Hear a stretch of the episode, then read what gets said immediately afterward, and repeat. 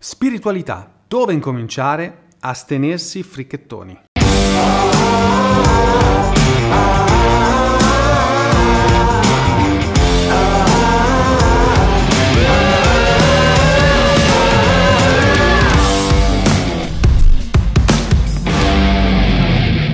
Ciao, sono Davide Francesco Sada ed insieme ad Enrico Garzotto sono il coautore del bestseller La felicità fa i soldi, cofondatore di moneysurfers.com, l'accademia digitale dedicata allo yoga finanziario, cioè un'intuizione, una provocazione, chiamala come vuoi, che ti spiega come ottenere l'equilibrio tra benessere interiore e ricchezza materiale. Allora, il tema della spiritualità legato al denaro è una faccenda molto di moda adesso. Noi la inserivamo e ne parlavamo molto prima che lo diventasse. Non perché siamo dei visionari, ma perché abbiamo esperito con la nostra vita, con la nostra esperienza, i benefici che ti dà un percorso di centratura anche dal punto di vista proprio finanziario. Dopodiché sono usciti la biografia di Steve Jobs, dove si leggeva che lui appena aveva un problema non andava a chiedere una consulenza a chissà quale iper mega investitore, ma andava dal suo guru, che era un monaco zen. Steve Jobs praticava meditazione quotidianamente, non era un santo, però ha costruito l'azienda più importante della nostra era. E poi successivamente ha iniziato a fare outing anche Ray Dalio, che è il trader più profittevole della storia, dicendo che l'ingrediente numero uno del suo successo, 40 anni in profitto sui mercati finanziari, era la meditazione. E poi sono arrivati tutti gli altri, il CEO Mark Weiner di LinkedIn, che ci racconta dei suoi viaggi in Nepal, della meditazione, anche lui di quanto l'ha aiutato a fare carriera. E poi ancora Mark Benioff, il fondatore di Salesforce, anche lui, che quasi obbliga tutti i dipendenti a fare meditazione. Pensa, l'inventore della più potente macchina di vendita che in realtà fa meditare i suoi dipendenti e lui stesso. Chi l'avrebbe mai detto? Ma poi anche da noi qui in Italia, pensate a Brunello Cucinelli, imprenditore di successo che ci dice che quando ha un problema strategico va dai frati in Umbria a farsi consigliare e che passa le domeniche meditando davanti al fuoco, che paga le sarte più dei manager e che restaura chiese e borghi medievali.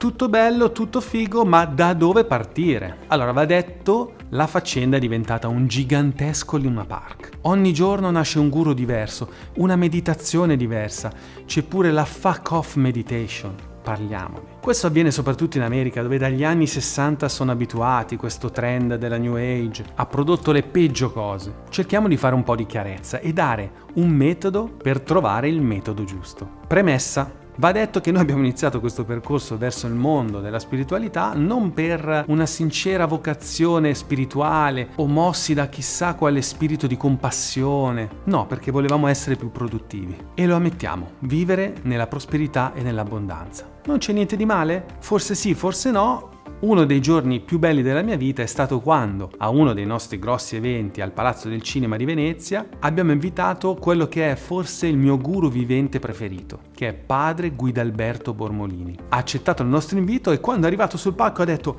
ma io sono qui per imparare da voi, imparare da persone che vogliono di più, che sono esigenti, che vogliono essere ricche, vogliono poter disporre di tutte le cose belle del creato. Io poi ho capito quello che intendeva. È chiaro che quando uno fa un percorso verso l'abbondanza, verso la ricchezza, fa comunque un percorso, si muove e qualsiasi percorso di crescita è migliore di nessun percorso e di stare fermi. E qualsiasi percorso di crescita ti porta, se sei costante, se sei centrato, ad un percorso spirituale. E nel backstage dell'evento Guidalberto mi disse, domanda ciò che è grande e ciò che è piccolo ti verrà regalato. Domanda alle realtà celesti e allora le realtà terrene ti verranno donate.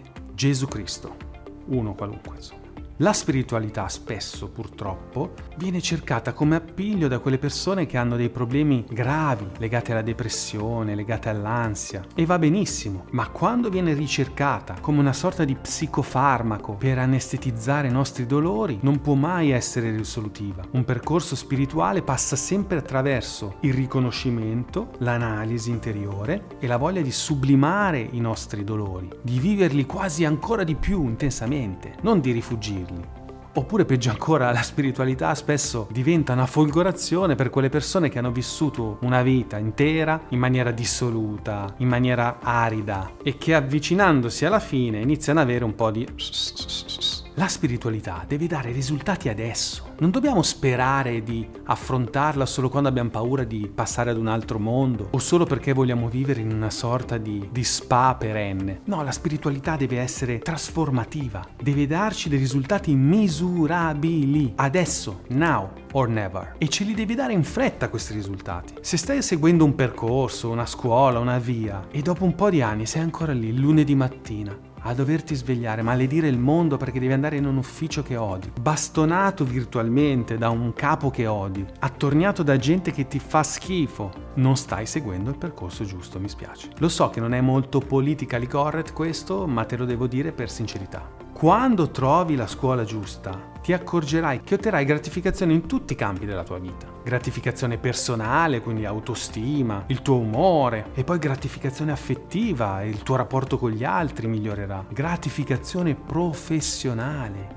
farai una carriera non per forza che ti porterà a diventare milionario, lo vedremo successivamente, ma sicuramente ci dovrà essere una gratificazione finanziaria, il che ripeto non vuol dire comprarsi la Lamborghini se la si desidera. Una gratificazione finanziaria si spiega con una frase, avere quello che ci serve per fare quello che dobbiamo fare nella vita, la nostra missione di vita. Alzarsi il lunedì mattina con lo stesso umore del venerdì sera davanti allo spritz. Ciascuno ha la sua missione, che vuol dire avere la possibilità di aprire finalmente il nostro bed and breakfast in Valsesia, allevando caprette. Per qualcuno poi veramente diventare cavaliere del lavoro, non c'è niente di male. Per qualcun altro magari diventare un DJ, vivere a Miami, assolutamente no problem. Per qualcun altro invece aprire un centro di assistenza per bambini malati di cancro. Non c'è una via giusta, una via sbagliata. Esiste solo una via autentica per te e una via falsa. Esiste solo la nostra vocazione professionale e il tempo